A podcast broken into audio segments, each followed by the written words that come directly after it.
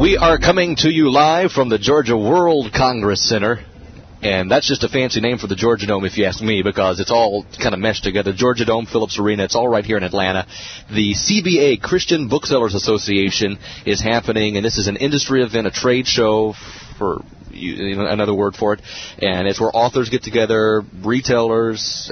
Steve, how would you explain the CBA to someone who doesn't know what Well, we're talking just- about? It's really, really, really big, and so is this place. It's huge. place- I'm from the mountains of North Carolina. I didn't know there were places like this. You want to hear my wear shoes till I was 16. Here, here's my profound story. I walked in a door from the street, street level. That's over in Denver. Uh, yeah, right. Yeah, man, this it's the other end of the world. And then I go down two levels, and I'm still at the street level. I'm like, looking at trees. And, oh, but Steve Brown is joining us. He's the author of a new book, A Scandalous Freedom. And earlier on today's issues, uh, we uh, with Marvin and Joe, Steve was on, and they talked about the book. We'll get more into the book in a moment. I want to talk about Steve's writing, and and the person behind Steve Brown, I think of as, as honest. You write from your heart.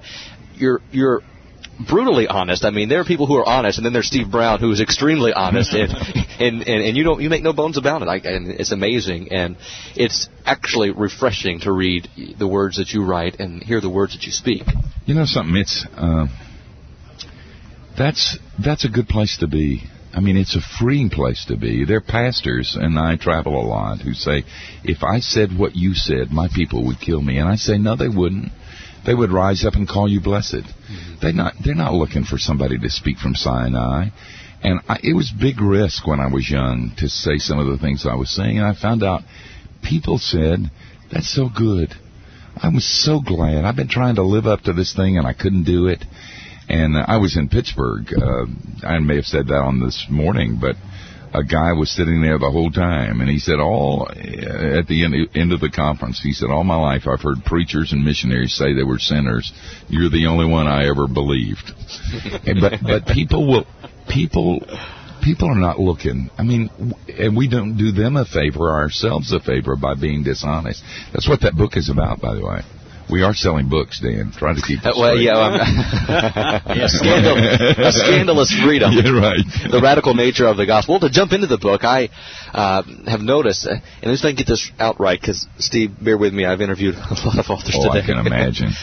I'm glad you got my name right so far. That's cool. There's a story behind that because that album you did with Buddy Green, and back at that station in Yeah. Warner Robins, I did a contest. It was like six in the morning. The crows weren't even awake, and um, we were we were doing this contest. If you can recognize these two voices, the guy talking and the guy singing, then I'll give you a prize. Well, the caller called in, and and poor lady, she was as asleep as I was. Uh, Steve Brown, Buddy Green. Okay, good. Well, I went to reiterate who it was, and I said, "That's the voice of Steve Brown and the music of Doctor Buddy Green." I got the doctor misplaced, but oh And our pictures were on the front of that. And Buddy said we ought to call it, it was called Grace for the Moment. We're going to call it Grace for the Moment and Hope for the Ball. You're right. Buddy's a good friend from from Macon, Georgia. Good guy, yeah, yeah. From is. around my my, stomping my wife's from in that area. She's from Dublin, but her her father lived in Macon for a lot of years. Steve, we got to focus here, buddy. Uh, Scandalous Freedom. this book we're talking about. oh, you got him. um, tell us about this because everybody says when you become a Christian, you become free. But we but we don't. We don't. We become slaves to Christ. We really do.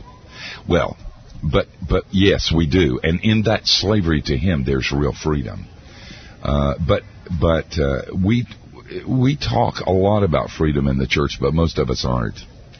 Most of us are very bound. Uh, very. You were talking about Buddy Green. We we teach a seminar around the country called Born Free, and Buddy does the music, and peculiar people do the uh, drama, and uh, and and and it, one of the hard things to do with that seminar is to market it because most, most Christians say grace, freedom. I know about that. I don't need to go to a seminar. Mm-hmm. But when people come, they come out of the seminar dangerous because they see that freedom is a real thing. Mm. It's not just not having anything else to do. Freedom is tangible. And Jesus went through a lot of trouble to make us free, and we don't use it. We don't dance. We don't cuss. We don't spit. We don't. We're not real, and the world knows we're not real. Right. And so we're not vulnerable. We're not authentic, but we can be because we don't have to be right anymore, or we don't have to pretend we're good either.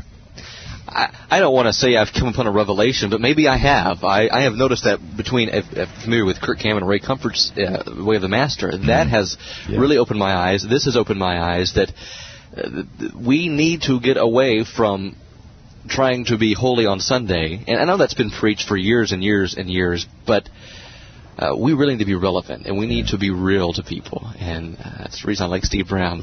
And a scandalous freedom, Jim Garlow came by and picked up the book. He saw it's in here. He says, Ah, Brown trying to sell another book with that title. Look at their scandalous freedom. I'll buy it. You're a good guy, Steve. Um, we're going to check in with some news headlines. You ever driven around in Atlanta? You know how the traffic is here, Steve? Oh, awful.